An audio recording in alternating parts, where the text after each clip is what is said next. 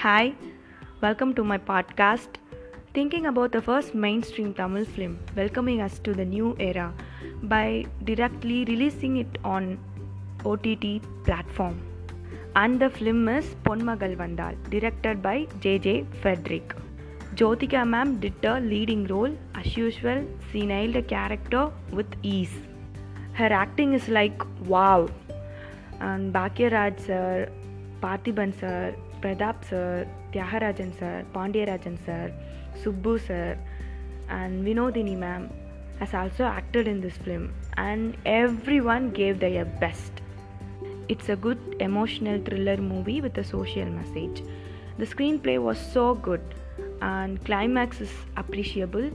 It's with a small twist, and the only negative is that there is no logic in court verdict as it was not based on evidences.